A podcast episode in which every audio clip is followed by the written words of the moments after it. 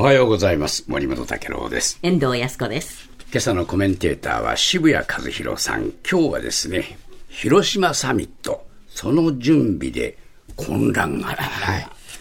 あの、一昨日の自民党議員のパーティーでのですね、はい谷公一国家公安委員長の発言が問題になっています。はい。えー補欠選挙の期間中に岸田総理が襲撃を受けたという報告を受けた後もですね、えうな丼をしっかり食べさせていただきましたという。ま あこの襲撃への危機感のなさ、緊張感のなさからですね、広島サミットの警備大丈夫なのかという声も出る、こんな状況なんです。国家公安委員長というのは、警察を管理する組織のトップですから、トップ自らがこれでいいのかという声も出ているんですけれども、今日はですね、警備も含めて、広島サミット、大丈夫なのかという、そういう話をしたいと思います。これの日にちをちょっと確認しておきましょうね。はい。広島サミットはえー来月5月の19日金曜日、20日土曜日、21日日曜日の3日間の日程で行われます。19、20、21ですね。そういうことですね。えーもう1ヶ月切りました。はいで、議長国である日本政府は、首脳宣言とは別に、核軍縮不拡散に関する成果文書の発表を検討していまして、で、被爆地広島で、まあ、開催するサミットで、核廃絶に向けた強いメッセージを打ち出そうとしています。で、今週に入ってあの、バイデン大統領が正式に出席を発表するなどですね、ええ。まあ、海外要人の、まあ、この参加というのは着々と進んでいるんですけれども、はい。一方で、広島県内ではですね、サミット開催に伴うトラブルや混乱がいくつも出てきているといううこういう状況なんです。え例えばですね、急ピッチで工事を進めているので、えー国の特別史跡と特別名称に指定されている廿日市市の宮島で、宮島。はい、広島県側が必要な申請をしないまま、道路整備工事をしていたことが分かりましたあ。らまあ。えーこれ特別史跡特別名称なので、本来は文化財保護法に基づく現状変更許可が必要なんですけれども、え広島県側は申請をせずにですね、県道のアスファルト舗装を改良したりとか、修繕したりする工事をおよそ2.7キロにわたって行い、すでに終了しちゃいました。で、これ、県のですね、道路整備課、広島県の道路整備課と、それから宮島がある廿日市市が協議したときに、申請が必要だと念押しをしていたんですけれども、ええそれを無視する形で工事をしてしまった。ああ、そうですか、で、広島県は経緯について調査するとしているんですけれども、もしかすると申請をすると、サミットに間に合わない。ですから、もうサミットありきで強引に進めていた可能性も取り沙汰されているということなんですす。か。じゃあもう確信犯だったのかな。はい、その可能性もゼロじゃないということですね。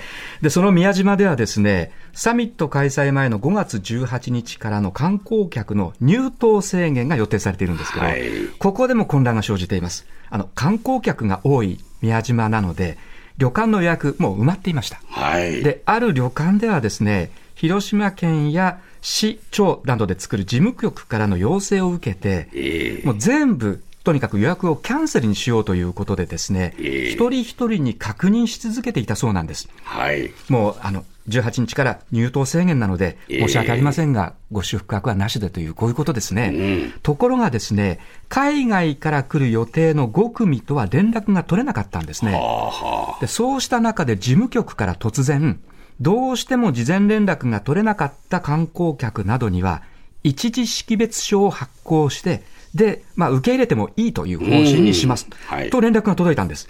つまり、まあ、宿泊客、受け入れてもいいよって突然変わっちゃったんですね。はあは。で突然の方針転換でこの旅館はですね、いや、これまで予約をいただいて取り消させていただいたお客様に対して不公平だと。今更営業するとなってもまた一方で準備が大変だというその混乱についてですね、まあ訴えてるという状況ですね。ああ、海外のあの方、連絡取れなきゃだけど、どうしようもないですね。どうしようもないですね。本。当ですね。ええ結局はもう一時識別証を発行して OK ということにするという。だったら最初からそうすればいいじゃないかと予測できたんじゃないかと思うんですが。そうですドね。タバタ劇が起きているというところですね。さらにですね、先ほど申し上げたように今回の広島サミットは、核廃絶に向けたメッセージを出すサミットの予定です。ええところがですね、広島県が発注した工事で、被爆樹木1本を誤って伐採してしまったことが分かりました。えこれあの、広島市内にあるしだれ柳で、爆心地からおよそ2キロ離れた場所で被爆に耐えて、被爆樹木として登録されていたんですけれども、誤って切り落としちゃった。あらまあ、えでサミットに向けた景観整備工事の一環ということなので、まあ、多分準備を急いでですね、確認取らずに切っちゃったっていうこれはことですね。随分乱暴な話ですこんなね。話ですね、え非常に重要な文化的な価値もですね、すねあるいは歴史的な価値もあるものなんですけど、まあ、切っちゃいました。でさらにですね、市民生活への影響も出てきています。まず、各百貨店は期間中の催事を自粛します。ではいさらに飲食店も休業する動きが出てきています。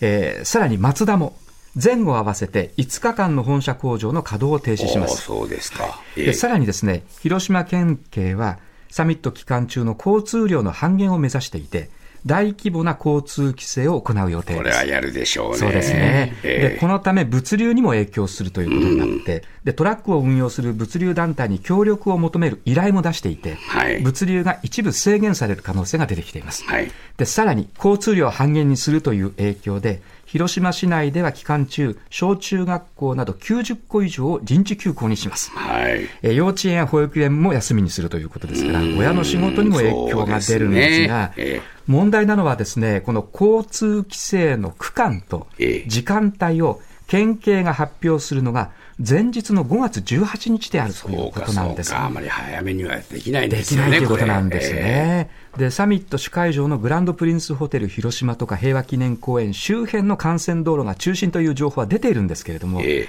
まあ、詳細情報が直前までは出ない予定なので、まあ、周辺に住む方もですね、まあ、それはそうですね。どう生活するかという、えちょっと。不安なところですね。はい。さらに、あの、広島駅で作っている新しい駅ビル工事もサミット期間中は中止になります。はい広島市のサッカースタジアムの建設工事も中止になります。はいで、サミット期間は3日間ですけれども、ええ工事現場の機材を撤去する必要があるため、だいたい1週間以上は工事がストップされるというですね。工事には結構影響がね、そういうことですね。及ぶということになりますね。はいますね。えー。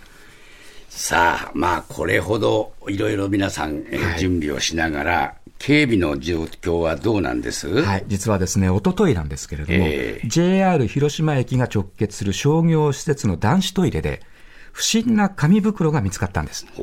で、広島県警のテロ対応専門部隊や爆発処理班が出動する騒ぎがああ、りました。そんなことったんですか？はい、でえ結局は中に食べ物が入った紙袋、忘れ物だったんですけれども、あそうですかこの影響でですね、山陽新幹線が一時ストップしました。まあ、あの、安倍元総理に続いて、岸田総理もですね、補欠選挙中に狙われたということもあって、ねサミット警備についてはかなりですから、ピリピリしている中で、えまあ、こういう不審物が見つかったということですね。はい。で、加えて、昨日、サミット関連の警備で、警視庁が警備対策の会議を開きました。はい。で、会議では、開催地は広島だけれども、大使館や政府施設が数多く所在する東京でも、最大限の警戒をする必要があるということをですね、改めて徹底しました。はい。というのも、2005年のイギリスのグレン・イーグルスでのこれサミット、G7 サミットではですね、ええ開催地から結構離れていた首都ロンドンでテロ事件が発生しているんです。はい。ですから今回、広島だけではなくて、大都市や空港や主要駅などでの警備体制も強化されますのこで、れは大変ですね。はい、東京もちょっと物々しい雰囲気になる可能本当性がありそうでますね。ね。広島だけじゃないんですね。そういうことになりますね全国にやっぱり影響が出るかもしれないということですそういうもんね。ことですね。ですから、サミット期間中のその不要不急の外出とかですね、ええちょっと一回これ計画を練り直した方がいい可能性はありますね。そうか。えで、あの、イギリスの BBC はですね、ええ安倍元首相が選挙運動中にまあ射殺されてから、ええ日本では政治家の安全確保に不安を感じるとこう伝えていて、ええ。日本のですから安全神話、安全体制についてのですね、やっぱり不安が結構海外にも広がっているというところですね。えで、日本の場合、アメリカ以外の各国首脳の警備は基本的には日本の警察が担ってきましたけれども、ええ。3月に韓国の大統領が来日した際にはですね、え。大統領警備隊が同行していたんです。ユン・ソンニョル大統領の警備隊が同行韓していたんです。国の 警備隊ですか？そうなんですね。はい、はい。で、今回ももしかすると、んその海外の警備隊も多く、まあ、随行して日本に来るというですね、えそういう形になるかもしれませんので、はいそうなってくると、今度は日本の警備体制との意思疎通ですね。これはも大変ということになりますなかなか大変ね。だね。ええですか。言葉の問題もありますからね。そうなんですね。はい。これうまく連携取れるかどうかですね。そういうとこですね。はいあと1ヶ月弱でどこまでできるかと。秒読みに入ってますね。いや、もう1ヶ月切りましたか。